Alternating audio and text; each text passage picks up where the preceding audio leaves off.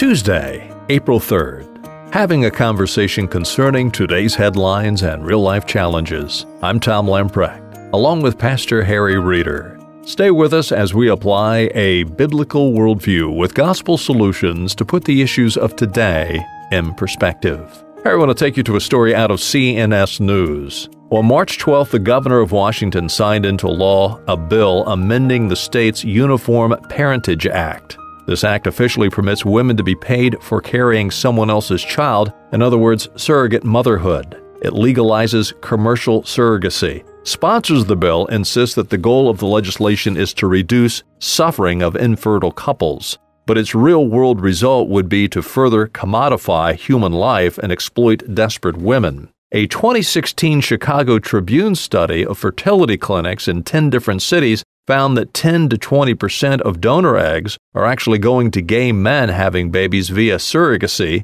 and in a lot of places that number is up to 50 percent from just five years ago. These suffering infertile couples, well, of course they're infertile, they're homosexual couples. Harry, how is it that this community has had so much leverage on an issue that is so controversial? There's a couple of things here, Tom. First of all, in terms of your direct question, the LGBTQ community, which has 3% of the population, has an outsized effect in the culture because it is able to tap into the heartbeat of a secular culture, which is propelled by what Romans 1 reveals. If you want to read the death spiral of our culture, just read Romans 1 18 through the end of the chapter, in which a culture falls into the death spiral that then comes under the judgment of God, and the judgment of God is first sexual promiscuity that pervades a society, then sexual perversion that pervades the society, and then the social approval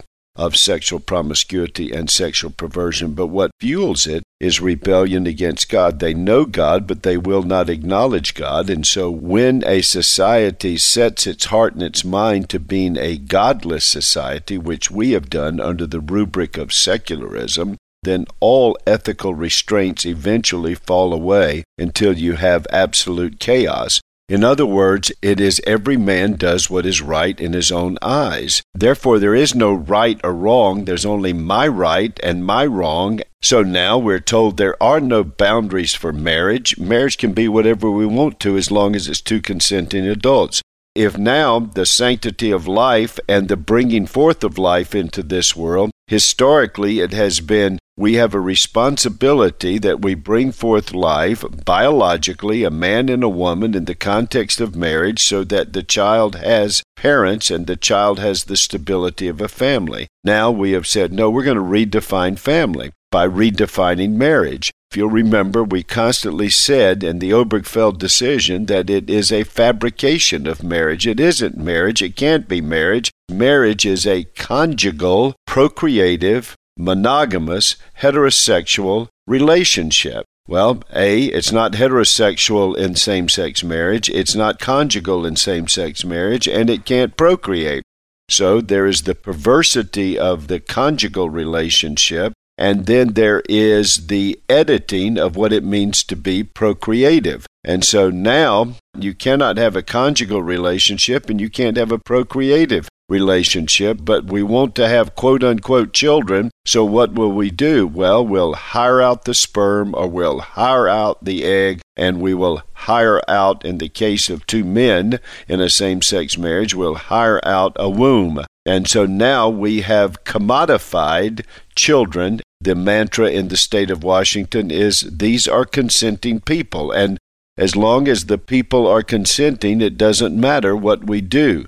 There was a program in a magazine called Ripley's Believe It or Not, in which they gave awards for astonishing achievements. Well, one of them every year was somebody trying to break the record of how many dominoes they could put in place and then they would fall. These amazingly architectural and intricate configurations where dominoes would be falling all the way around the room. Well, that's what we're seeing in our culture. What's the next domino to fall?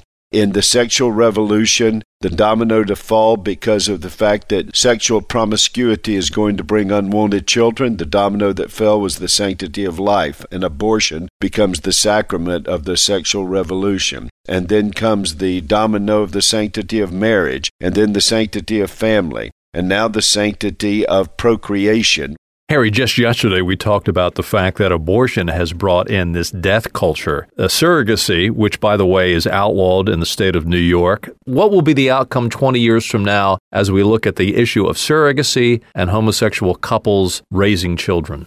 One of the fundamental casualties of same sex marriage is children growing up in a fatherless or motherless home. And now, with the surrogacy industry, women are going to be further objectified. Childbearing is going to become objectified. It'll become an industry that will require governmental regulation. What you also begin to see is the inevitable mandating of people's participation in this industry of surrogacy and eventually governmental support, taxpayer support, all of those things. So the destruction of the family is furthered, the destruction of marriage is furthered, the joy of childbearing is destroyed, and of course the sense that when you look at a child, a husband and a wife are able to look at each other and they're able to say, Look what God has brought forth, and there's some of me and some of you, and here it is in this child.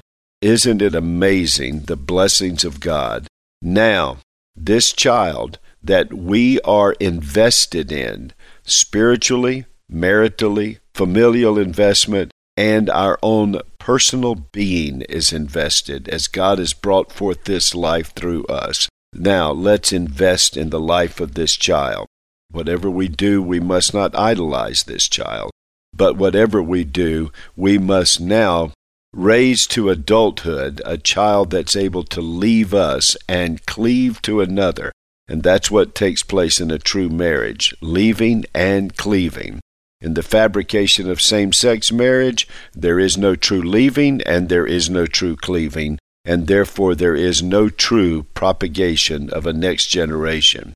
There is only the manipulation of technology, the objectivization of women, and the process of having a child.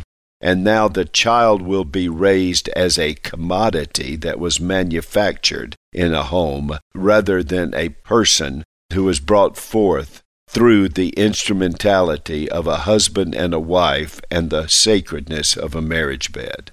So, Tom, again, we're back to Christians understanding what is taking place in the culture and bringing forth in the culture the witness and stability of not only a Christian world and life view, but a Christian world and lifestyle, where our marriages are not only physically framed, male and female, but spiritually founded in the life and hope of Christ, and joyfully presenting to the world the stability and the testimony of a Christian marriage and Christian family and covenant children raised in and for Christ, in which the grace of God overcomes our sin, and we're able to show to the world that embracing God's law by the power of God's grace is joy in life. Rebellion against God's law simply brings deadness, despair, and destruction, and ultimate destruction in life.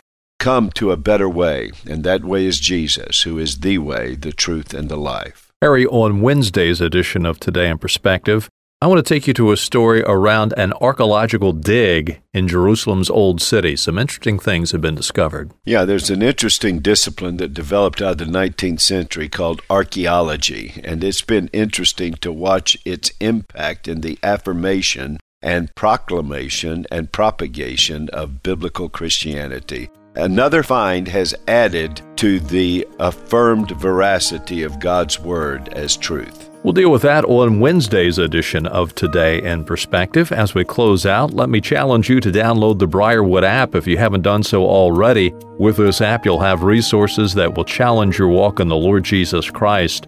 It's a great tool and a great asset for your walk.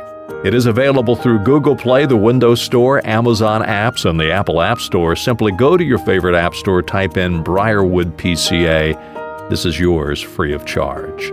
Well, do stop by again tomorrow, Wednesday, as we continue our conversation and as we apply a biblical worldview to put the issues of today in perspective.